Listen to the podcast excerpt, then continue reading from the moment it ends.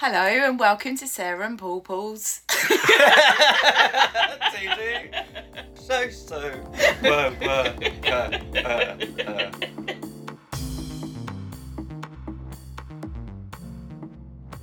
Hello and welcome to Sarah and Paul's 2D social work. Hi Sarah, how you doing? yeah, I'm good. I've had a, good day, a busy day but productive, and it's nice to be here. I know we we didn't meet last month. We didn't But- because we're so busy at the moment. Lots of things happening, Lots of things happening. but it's great to be here, and we've uh, finally made it happen. So And it's really nice to just spend some time just to chill out, relax a little bit, and um, and talk as well. And I think we're going to go into that a little bit, aren't we? In terms of making time for yourself and making time to talk about your work rather than just constantly doing and constantly doing. Because today we're going to talk about recruitment and retention. Really, really hotly debated, quite uh, difficult, um, emotive. Would you say? I think it will be at times for people. Yeah, yeah. Without further ado, do do you want to start with your doo doos? So, Paul, let's just quickly explain for anyone that wasn't listening at the very start Yes. why we do do do's and what you came up with was that I've just gone along with what do you mean just gone along with? Which you love. Poo poos. Yes. So um, doo doos is basically because uh, what have you done to make yourself feel good, make yourself feel proud? It feels a bit, a little bit like Heather Small at the moment. Our poo poos are things that have been a bit of challenges. So it's also recognizing that we actually have to overcome a few challenges, but that's okay. We can do that. So that's poo poos and doo doos. Okay, so uh, my do do this week is um, well, I was obviously going to mention the full moon, but I realise I've done that loads and you just roll your eyes at me. so um, Sorry, I just did it. you just did it. So I've chosen the Baton of Hope tour of the UK, okay. which is coming to Brighton this week. Okay, do you want to explain what that is? Because I have no idea. So, the Baton of Hope is the biggest suicide awareness and prevention initiative. Oh gosh, It- okay. yeah. And it's my do do because I think it's a really important initiative and it's around reducing stigma. Um, it's about everyone getting better at asking questions and listening to others in order to save lives. It's and so good, Sarah. You're so good at showing up at these things. So, amazing. well, at 8 a.m. tomorrow morning actually is when I'm Wow. going to show up. As with lots of difficult and painful subjects, the more that we talk about them, accept them, and create a space where these things can be spoken about, then the greater we can begin to tackle the painful events of what occurs from suicide or other other important topics that don't get talked about. Absolutely. And so you're so I mean you're you're always so um, giving and so thoughtful and my duties are always very um, self-centered. but it's fine. It's I think okay. it's always about the balance, though, Paul, isn't it? Because Alright, it's okay. it's important that we think about others and the needs of others and the greater community. Yeah. But it's also important that within that we also check in on ourselves and what's Yeah. important to us too. Okay, so then, well, handing the baton over to you then. What's what's your do do this week? Uh, my do do is um, I'm doing a 12 week challenge at the moment. So that's um, going to the gym five times a week. Yeah, and eating healthily. But the the other thing uh, that I'm doing is trying to drink lots and lots of water, which is probably the hardest thing to do at the moment. For Me. I mean, it's like two or three liters. That's a lot. But I try and do that every day. do you? Yeah. Oh, so good. I just I, I'm in awe of you today, Sarah. Thanks. Just in awe. Today only. So what about your poo poo? My usual swimming in the sea, Yes. which I love doing. Yes. And I've managed to do it only once this year so far. It's been quite difficult to swim in the sea this year because I follow the, the sewage out. oh my god, I'm scared of what you're going to say next. No, I'm not going to say nothing disgusting, but you just can't swim in the sea as much, or you have to be really ke- like keep an eye on your health ha- hazards. Oh. And also, there's jellyfish as well that they've been around, so Right. getting into the sea's been a lot harder. So that has been my poo poo, which is the poo poo Literally poo poo. in the sea. and jelly. My poo poo has been about. Uh, it's just been about listening. Actually, I've really. It's been quite a challenging kind of few weeks, maybe, and um, um, I think we should listen a bit better than we do, um, and that's the same for me as well. So I don't think that sometimes. Uh, I get listened to. So in in um, academia, we call it epistemological kindness. Oh, this is an interesting term. I've not heard of this. Okay, and it's just other ways of knowing that we have to accept that there are other ways of knowing, and actually, that's okay. But we have to be kind that other people have different viewpoints. Mm-hmm. That's all it means. But you know what academics are like. very self-reflective of you though to say actually I've not done enough. Like I want other people to listen, but Yeah. also I've not done enough li- listening. And I guess that tied in a bit with what I was saying earlier around the baton of hope, which is actually mm. we need to listen more and know how to ask the right questions and be more understanding and kind, etc. of people's experiences or what they might be going through. Yes, and it's really challenging as well, as is all social work. And I think unless we tap into that's what I've been reminding myself is that unless we tap into the fact that it can be really emotional work, mm-hmm. I don't think we're doing it right sometimes. So we're going to start this episode by looking at some of the facts and figures around the retention and Yep. recruitment of social workers. Fact attack, yes, absolutely. One of the things that what I had noted from from a news article earlier this year Yep. was that the numbers of social workers has fallen despite there's an increased need for social workers. Yes, absolutely. So in uh, from the Department of Education noted that five thousand four hundred left the profession in the UK. Yeah. And that seven thousand nine hundred vacancies in children and family social work existed. In 2022, yeah, Yes. absolutely. So that's 20% rise, is that correct? Off the top of your head? Oh yeah, my maths. But yeah, it's the highest rise uh, in Uh, ever, isn't it? Since 2017, it was the greatest number of vacancies Yes. or the greatest rise of people leaving. Yeah.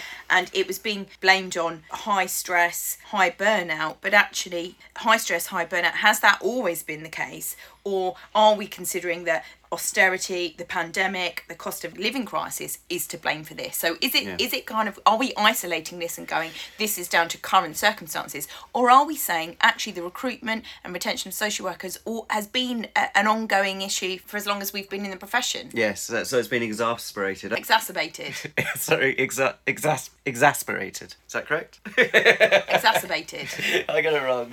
exacerbated. Exasperated. oh gosh. Okay. All right. I'm getting ex- exasperated by this conversation. Is that? Is that good enough?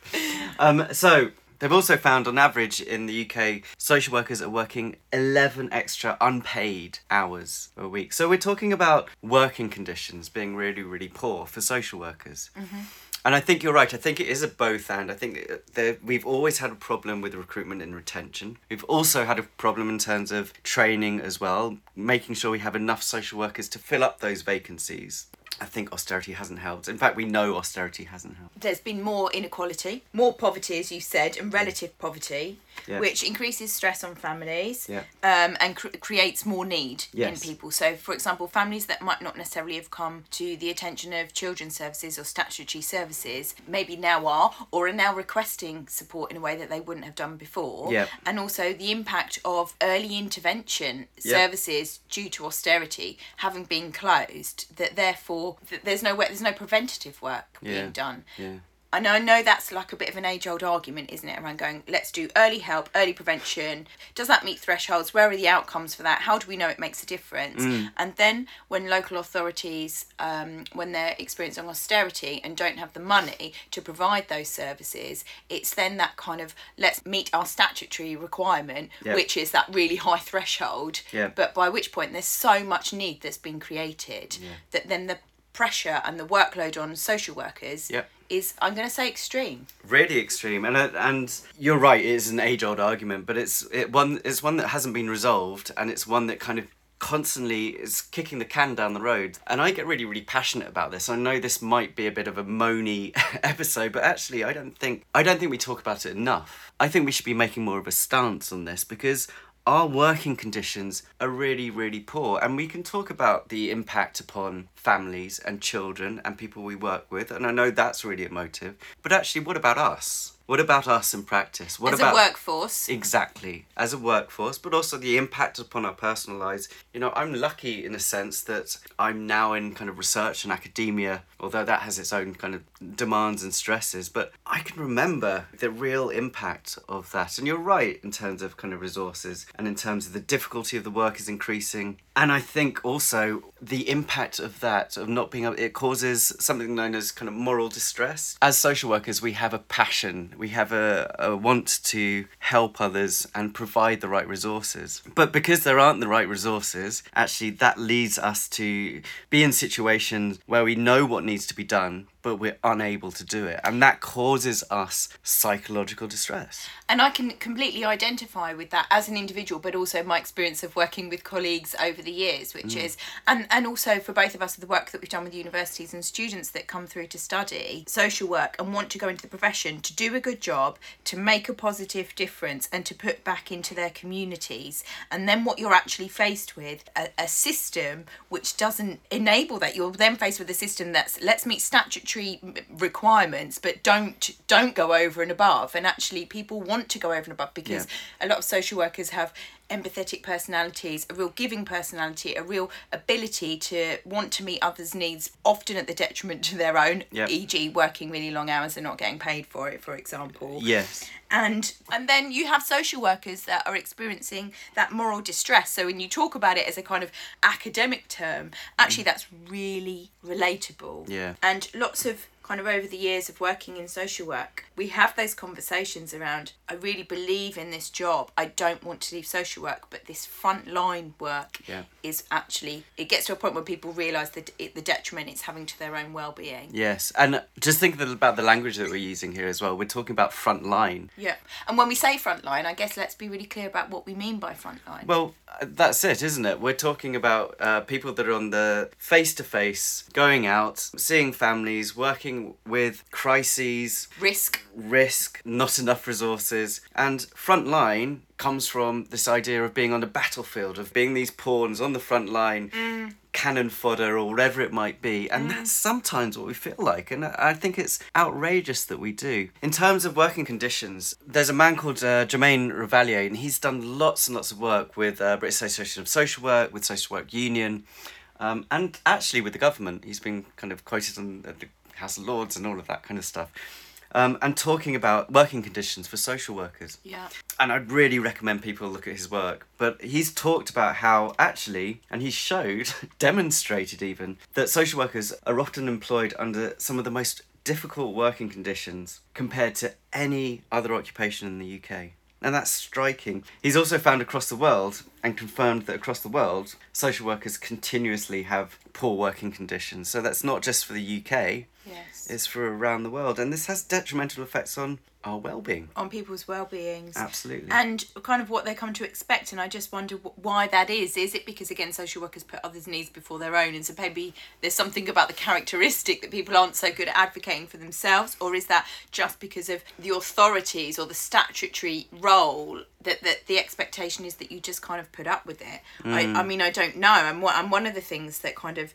stood out for me as well as we were speaking and you talked about social workers not being paid for the hours that they do. So we know social workers work after hours. We know that they work Yep. at the weekends. Yep. It becomes then familiar territory, like that's just expected of the profession. Yep. And I think it's a bit of a slippery slope because it gets to that point where you're like, oh, I just need to get this report in, or I just need to do this. Yep. And I and I know for the next three weeks I'm just working towards this deadline, and then you think, and then after that i'll be better, and then what we know as when you've been in it for a really long time is that there isn't ever that after that. And you say you talk about poor conditions with the result of the pandemic, more and more people are now working at home, mm. and we know that local authorities are closing more of their buildings. And the mm. expectations is that when you go into an office, you won't have your own desk and necessarily your own office to go to. People are therefore choosing to work at home, which is, will suit some people. But then one of the benefits that I really got from working in social work was my team and my mm. colleagues um, supporting you through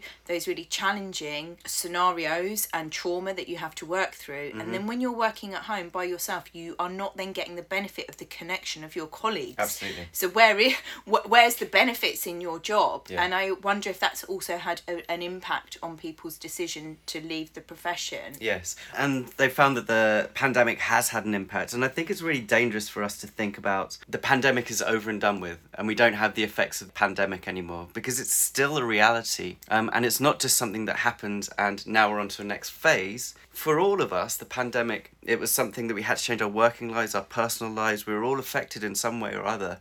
This whole narrative that we just kind of have got over it and let's forget about it, that's not the reality. And particularly within this part of the country where cost of living is really high, for example, in the Yeah. southeast, there are social workers that are living in shared accommodation Yeah. that were in their bedrooms having to do some really difficult casework Mm-hmm. and were living in their bedrooms. And yet there was a real disproportionate because sometimes other people might have the privilege of having an office space, for example, but Yeah. that wasn't everybody's experience. Or gardens. Or gardens. Yeah, yeah.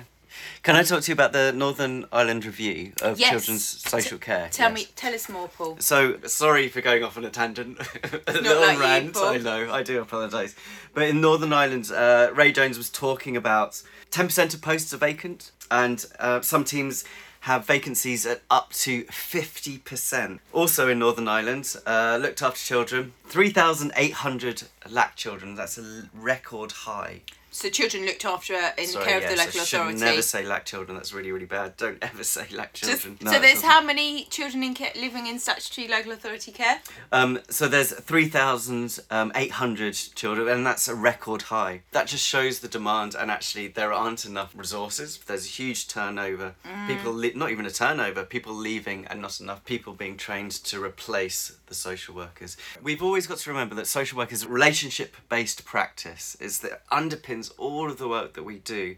And with high turnovers of staff, actually we don't get time to build those relationships. But I feel like that that sometimes that term, relationship based practice, relationship based social work, Mm. is something that if you speak to social workers that have been going since the 1970s or were in practice then, will say Yeah. that's exactly what social work was about. Yes. And then that got stripped away through resources, Yeah. underfunding, Yeah. and that the local authorities were then all about statutory requirements. So you meet what's in legislation as a local authority.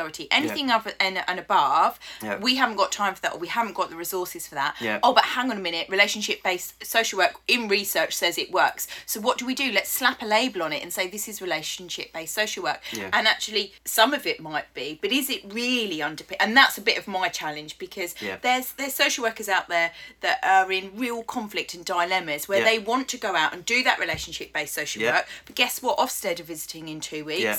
They've got to write that report, or Yeah. they've got so many statements, etc., etc. So therefore, that conflict Moral of distress. The moral distress pool Yeah. of spending time with families doing that meaningful engagement relationship trust building trust Yes. with to enable people to make change Yes. is kind of taken away at the detriment of writing uh, you know statements reports fulfilling statutory requirements on a computer system And then you've got some researcher or academic coming going, oh, just make sure it's all about relationship based. And you're just going, ah! Yeah, no, I get it. I'm, I'm sorry. Yes, I, I understand. Ray Jones also talks about actually how we constantly talk about child protection social workers and in the MacAlister review it tried to split those things up. Um, and it suggested that the more experienced social workers should do the child protection the less experienced should do the family support. And what Ray Jones makes is a really really valid point is that that's not going to help anything because actually we should be doing both at the same time but Right. also by having the more experienced people doing that work what it means is that the experienced people aren't doing the family support bit which is just as valuable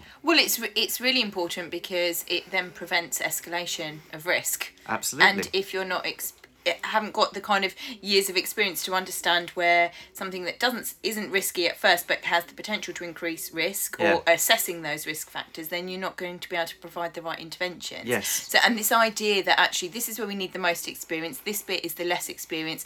Again, what's more important? And actually all of it's important. Yes. The early preventative work, the child protection, managing risk, reducing harm, but also the work that happens afterwards, the therapeutic input which happens around after harm has been experienced. Yes. There's also a role for social workers there, Yes. experienced as well. And yeah, as you said, there, sh- there needs to be a mix for everybody. Absolutely. And so people are properly support, families are properly supported, but so are staff. Yes, absolutely. So the Northern Ireland, Ray Jones's Northern Ireland review of children's social care that happens uh, at the beginning of July. It came out, um, twenty twenty three. So it's fairly recent. So it's just things to bear in mind. These these things aren't going away. And just before we move on to Ciarán Murphy's amazing, amazing article, I just want to. The last thing I think we should discuss is agency workers. I really do. I think it's a really, really thorny topic, but I think we should just talk about it. You can't talk about the retention recruitment of social workers without naming agency workers. Yeah, We've yeah. all been there in practice. There'll be people now in practice. Yeah, yeah. Have you ever worked as an agency worker yourself? I haven't, but do you know what? I've been really, really tempted to. I think there's a dilemma for me, and I'm mm-hmm. s- s- sure it's the same for everyone. Of for me, if I was an agency worker, I think I'd be more valued in terms of money. I think I'd be more valued maybe in terms of my self-esteem, being more able to manage my workload. But I'm also aware that agency workers, the money goes to an agency. goes to a profit making agency. Yes, yeah. And some of those statements that you made about an agency worker, I don't know, I haven't been an agency worker myself. Have you ever wanted to be one? Probably not. Like you, I've definitely considered it because Yeah. the money is so different. But the sense of being alongside your colleagues, I don't know if agency workers get that sense of being Yeah, part of a team or that when they arrive, they get given some of the most complex cases that haven't been allocated within True. the team. And actually, because they don't already have those relationships with the team or because they're seeing that they're only going to be there for a short period of time, those relationships aren't invested in, I Mm. wonder if they're left feeling more isolated, more alone, and carrying higher risk. Yeah. So, for that reason, I've not wanted to ever. For that reason, I'm out. so I think if there's any agency social workers out there, please, please let us know Oh. your experiences. I'd love to know your experiences and, and, and the challenges, but also the opportunities that come along from being an agency worker. Do get in touch with us, Yep. and uh, the details of our email will be at the end of the show. Yes, and they're on our website. And you can also email us at dodosocialwork at gmail.com. Follow us on Twitter, Facebook, Instagram, etc., etc. Let's go on to the next part, and we're going to talk about the article by Ciarán Murphy. Yes. Tell it, who's Ciarán? Ciarán is uh, now my mate. No, I don't know if he's my mate. I've made contact with him. And he works at Edge Hill University um, in Ormskirk in UK. He did an article for the Journal of Social Work Practice on how learning from lived experience of child protection social workers can help us understand the factors underpinning workforce instability within English child protection system. And it's amazing piece of work. I would really recommend people read it. It's really accessible, simmering things down into mechanisms. So the three mechanisms that all interact with each other for social workers. So one is around threats and intimidation. The other round is, is around personal costs, and lastly around a sense of pride. So let's go into kind of threats and intimidation. Threatened by that real threat of risky people that they're working with, or the threat of insecurity in their jobs? Like, which one is he referencing? He's mainly referencing actually the threat of people that we're working with. So the fact that we do get threats, not on a daily basis, let me just make that really, really clear, but we do experience some amount of threats and intimidation from families that are in really difficult situations mm-hmm. who will lash out at authority figures. They will lash out where they don't want to proportion blame on their family context or the context that's surrounding them. All of that stuff. Well, if we bring a really a trauma informed approach to it, Paul, Yeah. people will act out in threat when they feel scared, feel fearful, which lots of people do when you have social work intervention because people's baseline can often be that social workers remove children, and of course, people want to protect their family life and will therefore lash out. But also, we are working at times with some very risky individuals, Yes. and so when we think about, you know, a few episodes back, we talked about working with those who perpetrate domestic abuse or use abusive particularly on the higher end of that scale. You're you are working with individuals who use harmful behaviours in their relationships, and therefore being a social worker means that you're also at risk of being harmed. Yes. And we think about the situations where there'll be times where social workers you have to go in together, you're going to a visit together because of the level of risk, but that isn't always the case. Again, if we think about resources or we think about actually needing to do visits at the end of the day, and of course, there's always a level of risk assessment to ensure the safety mm. of ourselves and our team. But as social workers, we're working with risk towards others, but also towards ourselves. We're having to constantly assess that. We are. This really struck me in terms of the paper and and a quote from one of the social workers. I just want to. Do you want to read it out? Actually, So, this is a quote from a social worker from the article. yes. And we don't know the gender, so that will also have an impact, won't it? There was a time when leaving a home visit, I returned to my car to find that it was surrounded by about five or six men. One was sitting on the bonnet. I asked them to move, but they ignored me. I got my phone out to call the police, and then one of them, who I later learned was an uncle in the family, said, If, referring to the child, doesn't come home, then neither will you.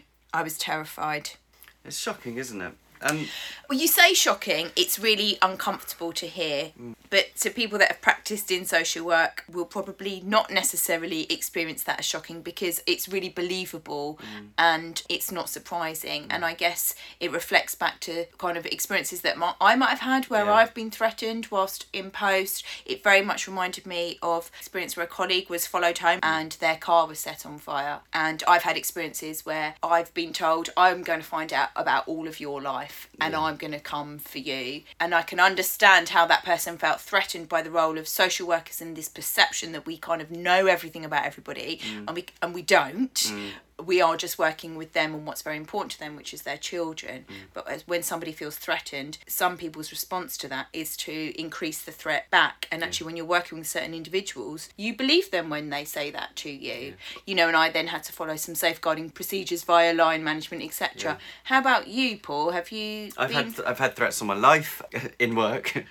I just want to say that I don't want to scaremonger as well. I think that's really important. And actually, the threats that I've had have been pretty much few and far between. Mm-hmm. But that doesn't undermine how real that felt and how deeply traumatizing it feels to have a threat on your life. Mm.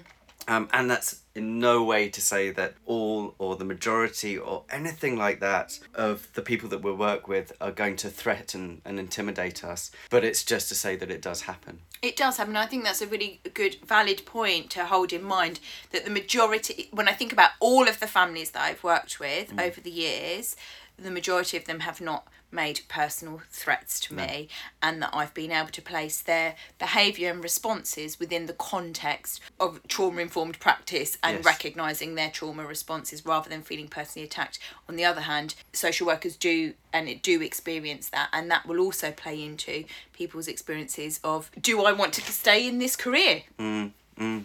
And I think that goes on to the next bit, isn't it? Because we're talking about working conditions. So the next bit is about personal costs. And we have to remember that doing the work that we do, we do it because we're really passionate about it and we will work extra hours, but it has personal costs in terms of work life balance. It has personal costs in terms of our own families. Mm-hmm. People going home and being able to see their own kids and be part of their child's life. it becomes a real dilemma because for lots of social workers who say for example have children at home and i guess i can speak kind of i can speak for myself and not for everybody but that sense of going well i feel like i've invested so much physical and emotional energy in my day Mm. that when i go home how much have i got left to invest into my own home life? You Yeah. know?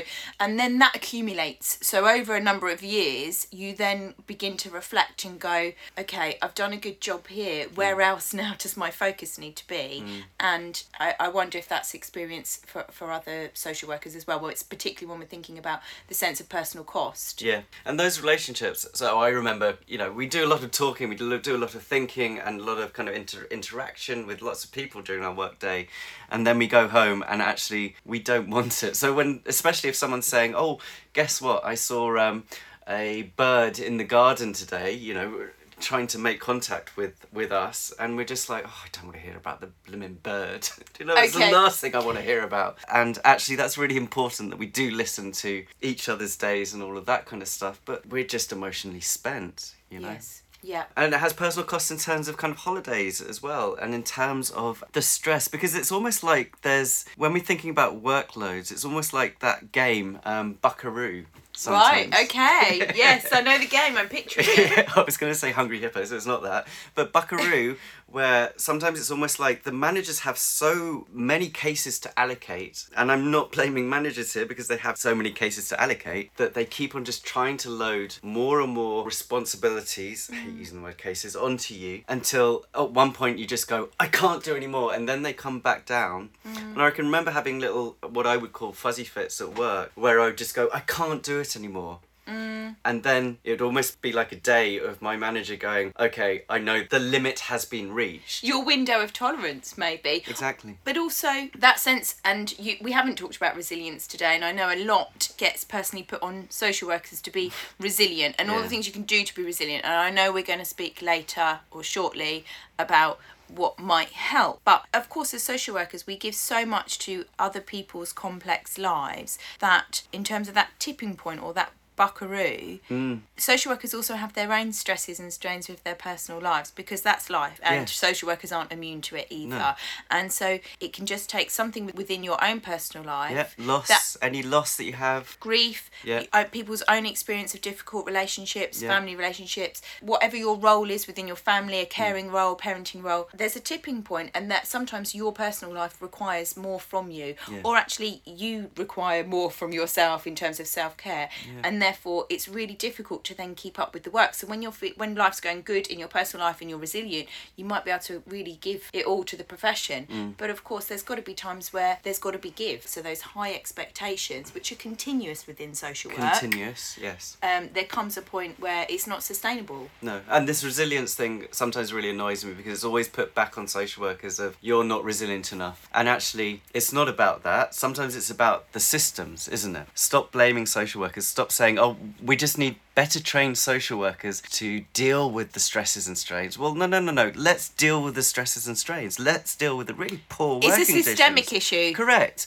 Stop putting it back on individual social workers and saying, "Well, you're not quite tough enough." Are Mm. you? That's mm. well. You need to toughen up. You need to be a bit more resilient. Just thinking on a real practical sense, though, about Yeah. the personal cost, mm. is we talked earlier about social workers working longer hours. What we didn't really acknowledge as well around how, as a social worker, the amount of times that you might have bought somebody some food or dropped something round to a family, or I hmm. remember working with a family and I'd gone round on the child's birthday and there'd be no acknowledgement of his birthday. And it was in the early part of my career, and I felt a real sense of responsibility to make this child feel Yeah. special. So I went off and bought him a birthday present and brought it back to the home out of my own pocket. You can't necessarily claim back for No, those no, no, things. and therefore, the amount of times that people or social workers might have done that over the course of the career, that it is a personal cost in terms of your emotional investment, Hmm. but also if we're thinking about social workers themselves who now are at a higher record of visiting food banks themselves, Hmm. but are still giving money to families out of their own pocket as well. And that comes at a personal cost. And coming back to Ravalier's work, again, please go and source it. He talks about now actually, in terms of that recognition and people leaving work, there's financial stuff there being paid enough, especially in cost of living crisis. That's becoming really important in terms of our considerations as well. So that's an additional layer that I think we didn't have, maybe.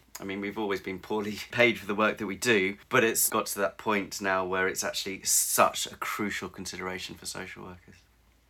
So the last mechanism was around pride. So what keeps us in the job? I can identify with that. Yeah. It feels like a real sense of identity. And although, you know, we've talked about the front line, I'm not working on the front line anymore. But that sense of pride of being able to identify as a social worker, it's part of my identity that I haven't want to have left behind. Mm. There's also been times where I felt in conflict with that because when we know about high profile media reports around social workers, for mm. example, letting children down, when mm. you're working in the system, you know it's a systemic problem, but mm. that's not necessarily the, the message that the public receives. Yes. So at times it's also not always come at a sense of pride. It's kind of had to come at as a I'm a social worker, slightly apologetic. I understand we don't always get it right kind of stance. Yeah. But on the other hand, deep down, you know, I've done this job because I believe really strongly in community and it supporting people to be the best that they can, and that we really need to invest in people. I'm so proud to be a social worker, and you know, even though I'm a researcher at the moment, I am a social work researcher. The social work bit always becomes whatever I become, you know? Yes. And I'm really, really proud of it. Having said that, you're right. And we need to get a better kind of reputation out there so that it's not just these bad social workers because that's so poor in terms of feeding into threats, intimidation, all of that kind of mm. stuff. We are there to support. The majority of the work we do is to support families to stay together. But we also turn up in really difficult circumstances, Yeah. and so therefore the kind of identification that social workers kind of are there when things aren't great Mm. is also really real in life for people. So I guess that's also like an uncomfortable truth that we have to sit with. Yeah. Particularly given the kind of uh, how much more under resourced the profession is, Yeah. that social workers find it harder and harder to go above and beyond. Yeah. I find it harder to do that long term relationship based Yeah. practice, that it is that statutory in do a piece of work, close it because there's another family that needs your support. But even when we go above it, can I give you a little, another little side anecdote? And Go on, give me a little I'm nugget, Sorry, I'll try and be really, really quick. When I was working for the British Association of Social Work, we were working with newspapers quite a lot and doing kind of of press releases and things like that. And I was interviewed by a national newspaper, and it, it became apparent really quickly that the journalist started off by saying, "Oh, don't worry, I'm one of the good guys. I will always, you know, be a I'm a proud um, advocate for social work." It was just after the pandemic, and what he wanted me to say was social workers during the pandemic left lots of children at risk. Now, I refuse to go down that line of thought. I mean, the reality is the pandemic has such an impact that we weren't able to do our jobs to the full effect, and of course, there there is people bits- were by virtue of the pandemic people were left at increased risk Correct, but it's not all social workers' faults. And actually, lots of social workers during that time were going above and beyond and finding creative ways in order to engage with families. But it was just that twisting around to meet that kind of narrative that it's all social workers' fault, right? they're not doing enough and then that kind of comes on to they need to have better professional development Yeah. or more training or we can only um only employ people that have already got a degree in something so let's fast track them in this because they're going to be academic Yeah. and i i'm really challenged by that narrative Yeah, yeah. and th- this kind of perception that it's social workers fault and therefore they're not intelligent enough or they haven't been trained enough mm-hmm. etc is scapegoating the real the real problem of underfunding and Poverty. and poverty and Yes. and the link between Inequalities, The real- marginalisation. But the real link between poverty and need Yeah. and harm that Yeah. is just not recognised by central government or those in power, etc. And it's ongoing. Yeah. And so this idea of continuous professional development, I'm behind it because exp- you know my own experiences. The more I've learnt, the more knowledge I've gained. I really appreciate that. I think it makes me a better practitioner. But do I think that social workers need more training? Yes. Mm. But do I think that that's the that's the only answer? No. No, no. Coming back to that sense of pride, when you're in a pub with people you haven't met, would you be proud to announce that you're a social? Not announce, stand up and announce, but would you be proud to kind of say that you're a social worker? Or? I'm really interested whether that you use the term like the context of being in a pub. Like, does it have to be a pub? Could No, it be no. in any other social context? yeah, social contact. And I would say it really depends. It's never something that I would I freely announce to people. Mm. I gauge the sense of the conversation. I gauge the sense of the people that are in the room Mm. before I announce it. I think maybe as I've got older, perhaps I've become more self assured at announcing it and being able to advocate for it. Mm. But that hasn't been the case continuously through my career. I've definitely met people I haven't shared with them what my what my profession is in a way that if you told somebody that you were a nurse or a doctor, you'd get a different different Yeah, recognition yeah. or appreciation. Sometimes I think it's easier for me to tell people that that I'm gay Yeah. than I'm a social worker. Okay, that's You know? that's such a good, like, interesting and valid and point. It's, it's you know. less controversial. Okay. Isn't that weird? It's like, you know, I can, and not that I would, but I can wear a pride t shirt saying Yeah. I'm proud to be gay, but uh, would I wear a t shirt saying I'm proud to be a social worker? Probably not. Good point, Paul. But I mean, on the other hand, we have to remember that we do live in a Brighton bubble, and that other people's experiences around the country will be very different. yeah. So we've talked about the issues, and you can see how passionate we're both getting, and I think that's great, actually. We are very passionate. Yes. However, I, let's not continue without acknowledging that neither you or I are working in frontline social work anymore, Paul. Uh, yeah. So when we're talking about the very issue of recruitment and Calling me a retention, hypocrite. yes, go on. Let's just reflect on who we are and where we're at for ourselves right now. Yeah. Is that a good thing? I think so. Why did you leave? My choice to leave was because I saw an opportunity for doing a job which was kind of more specialist in an mm-hmm. area that I'd been working in. So, particularly around, and I've spoken about it before on podcast, working within domestic abuse arena. That felt like a good move away. Yeah. However, I will have said before that this is not something I can do forever. Mm. I need to do something else. And I know that colleagues will have said the same. And so mm. there's this sense of going, we're in this, but you know, we can't do this forever. And for me, I left because another opportunity came up, which again we've talked about money and pay, mm. and it wasn't more money, but it made me go, this is the opportunity now that I can get away from the really difficult stuff that I that, that I experienced. And so what I found kind of most challenging around the role was making those recommendations mm. around the long-term care of children Yeah. in circumstances when I just felt like had there been more resources Moral distress. moral distress maybe the outcome would be different and do i want to continue being part of what feels like a very difficult Mm. system right now so that moral distress over time Mm. weighed heavy and the decision to go if i take this other opportunity I won't be working at weekends anymore in the way that I've needed to. Is Like, that is that the reality though? yeah. Oh, yeah. in ter- oh, Yeah, I- I in mean, terms of the day job, Yeah, that's completely the reality. So the reality of going, I want, I want to give something back to my personal life, my family members who Yeah. I've neglected for years. And I so that think- was my decision making. I don't think you should feel guilty about that. And I think sometimes we're made to feel guilty about leaving. If I'm going to be really real here, one of the decisions why I left was also because I was given opportunities and funding and to do research and all that brilliant stuff. But it was because, again, I wasn't sure how long I could keep going. Um, and doing and it wasn't just working with families because actually a lot of the families that I worked with I really missed that contact with I with agree. families and the inspiration of families actually striving together, making do, getting by is inspirational. I missed that bit. I miss that bit, and I'll just very quickly say every single family I've worked with, I've learned something from Yeah, those yeah, people, yeah, and. I've taken something from away with me. So they have enhanced my life as well. Yes, yes. On top of that is working conditions. On top of that is it's relentless. On top of that is office politics. We haven't even mentioned that. All these different people with different vicarious trauma going on, trying to sort out their mess in their heads, sometimes battling against each other. We talk about drama triangles. How many drama triangles are there in social work in an office at one time? You know? Who's eating all my biscuits?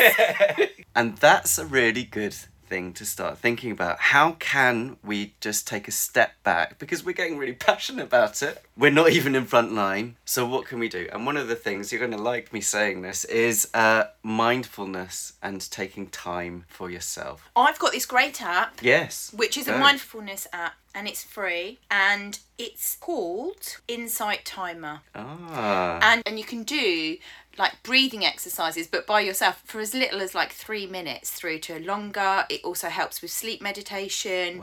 Do you believe in it though paul? I do absolutely. You know, I, I, you know, I am very practical. I do like things in certain orders, but I am realizing that I need to take time for myself, whether that be taking a walk. but it's so much easier said than done when you're not when you're away from practice and that sense of eating your sandwich Yeah. even we used to say eating your sandwich in the car on the way to a visit was better than these back-to-back online meetings that people hold now so it is around how do we prioritize 20 minutes for ourselves Mm. as much as we prioritize um, a meeting and it's Yeah. being able to find a way to advocate for your needs as well we, we have to remember that productivity once you've taken that time away for yourself will increase But then there was there was an article that I read in Community Care online that talks around can social work be done differently? For example, are there merits in having part time social workers? They did a survey on it, and some people reported and said yes, there is merit for part time social work. That more part time posts should be available.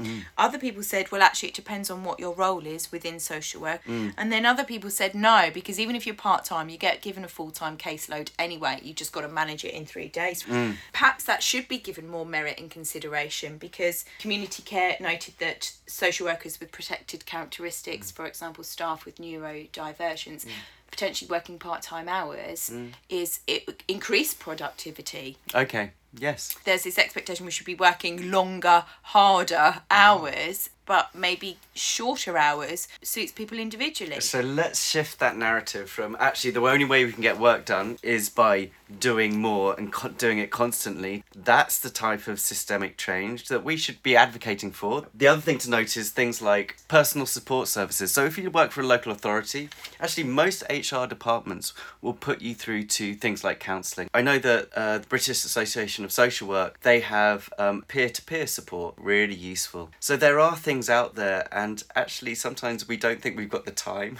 or we don't think we deserve those kind of services but we do and we should make use of them we really really should so and partly recognise that I probably was able to stay in the job for such a long time because I was slightly addicted to the adrenaline. and I guess I'm just naming that because I think that that was a thing. And Yeah, that was yeah. also a conscious decision that when I came away and changed roles, I was a bit like, how am I going to manage without all this adrenaline pumping through me? Like, what will I become? so now you go skydiving so now I do this podcast, which is quite adrenaline fueled in itself, Paul. I got a lot from the families that we were with, and that sense of pride in in the job mm. was was great for me. So I guess recognizing what is it about this role that fulfills me mm-hmm. is also something that worked for me. I'm going to get you really excited now. Can I wrap this up beautifully in a, a bit of academic discourse? Go for it, Paul. So, recognition theory. Do you know recognition theory? Stop asking me questions. I have to say no. Tell us about recognition theory, Paul. So recognition theory is this idea that there's three different spheres of recognition. So there's the personal, there's the interpersonal, and then there's a more structural type of recognition. Now recognition is really important to us. It's important to the people that we work with as well. So it's about recognizing the reality. So on that personal level, it's about us recognizing ourselves, but mm-hmm. also getting that from our managers, our peers. So having that peer support, but also making sure that our supervision is not just case management, it's about reflection, recognition from our organization, better working conditions, better pay, and then recognition from society. We're not just these nasty social workers that it's all child protection, um, but recognition of the good work that we do as well within society. So those three levels need to be looked at, and we can do that through trade unions, and do that through different methods. But that's where we need a more holistic idea of recognition of how we recognize our the work that we do, the impact of the work we do, but also other people understand the impact and recognize that impact. And so, Paul, who should we recognise for the recognition theory? Oh, I like what you did there. So recognition theory is by Honneth. There's also stuff by Fraser. Yeah. And there's lots and lots of social work journals and articles out there. There's a really good one um, that talks about recognition of children's experiences of kinship care by someone. Oh, hang on, I think I know them. All right. Um, Is it you? Yes, of course it's me. Um, so, but hopefully, course it's me. But I would uh, recommend. No, I recommend. I I really recognise you. thank you. Oh gosh, As- it's all about me. That was really interesting to hear about the recognition theory at the end. It Thanks. wasn't something that has been on my forefront in the way that we talk about attachment theory, Yeah, yeah. systems theory, strengths based approach, etc. Solution focused. How are you? What's one thing you're going to take away from today that you're going to do? Yes, well, I'm really glad, for example, that um, that I mention it quite a lot, uh, certainly in terms of training social workers. But also, I'm really glad that I don't want to plug BASWA, but I'm going to plug BASWA uh, here and just say I'm really I'm happy that I'm part of that, the British Association of Social Work, in in the sense that I feel that there is a way that I can instigate some kind of change for social workers out there. What about you? I I really value this time and space to unpick some really important issues in social work that when you're in practice you just don't have the time or the capacity necessary to give this a lot of thought and so I really value having this opportunity to spend time talking to you about some really important and key issues. I'm going to end on a Sarah Flag um, little bit of a hippie note. Oh, I love this. Go on. Maybe. just to say that um, to all our listeners, we do recognise the amazing the work that you do, and and thank you. What more can I say than that? Oh, I approve of that. Thanks. Peace out. Until next time. thank you. Bye. Bye.